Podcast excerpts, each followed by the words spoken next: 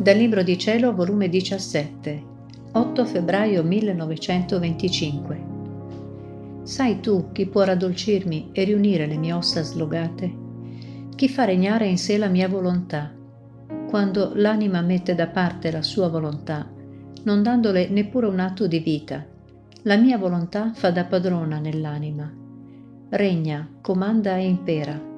Si trova come se stesse a casa sua, cioè come nella mia patria celeste, sicché posso mettere nell'anima quello che voglio, per farne ciò che voglio, e ricevo il più grande onore e gloria che la creatura mi può dare.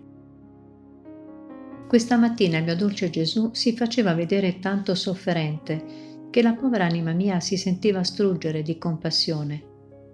Teneva tutte le membra slogate, piaghe profonde e tanto inasprite che Gesù gemeva e si contorceva sotto l'acerbità dello spasimo.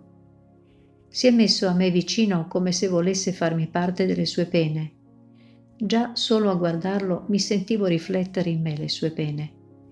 E Gesù, tutta bontà, mi ha detto, Figlia mia, non ne posso più tocca le mie piaghe inasprite per addolcirle.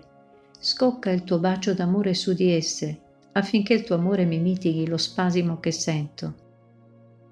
Questo mio stato sì doloroso è il vero ritratto in cui si trova la mia volontà in mezzo alle creature.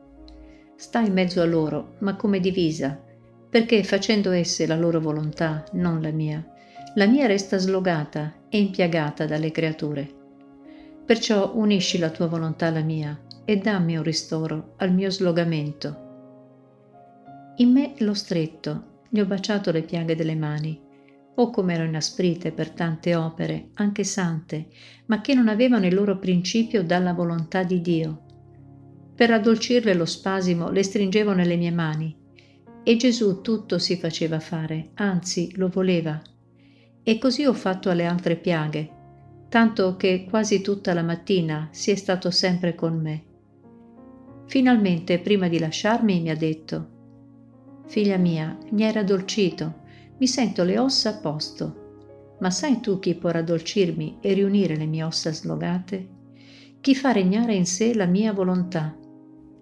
Quando l'anima mette da parte la sua volontà, non dandole neppure un atto di vita, la mia volontà fa da padrona nell'anima, regna, comanda e impera si trova come se stesse a casa sua, cioè come nella mia patria celeste, sicché, essendo casa mia, padroneggio, dispongo, ci metto del mio, perché come abitazione mia posso mettere quello che voglio, per farne ciò che voglio, e ricevo il più grande onore e gloria che la creatura mi può dare. Invece chi vuol fare la sua volontà, fa lei da padrona, dispone, comanda, e la mia volontà sta come una povera straniera, non curata, e se occorre disprezzata. Vorrei mettere del mio, ma non posso, perché la volontà umana non mi vuol cedere un posto.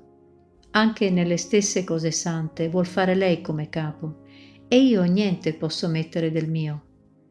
Come mi trovo male nell'anima che fa regnare la sua volontà. Succede come a un padre che va a trovare un suo figlio lontano, oppure un amico ad un altro amico Mentre bussa si apre la porta, ma si fa restare la prima stanza. Non si prepara il pranzo, non il letto dove farlo dormire.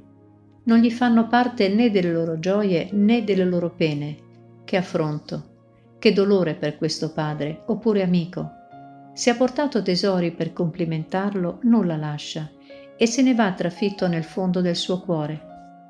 Invece un altro, figlio o un amico, non appena lo vedono si mettono in festa, preparano il più bel pranzo, il letto più soffice, anzi gli danno piena padronanza di tutta la casa e fin di loro stessi.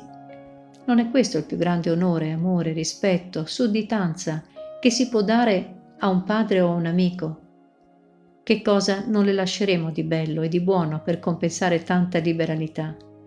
Tale è la mia volontà. Viene dal cielo per abitare nelle anime e invece di rendermi padrone mi tengono come uno straniero e derelitto. Ma la mia volontà non si parte, ad onta che mi tengono da straniero.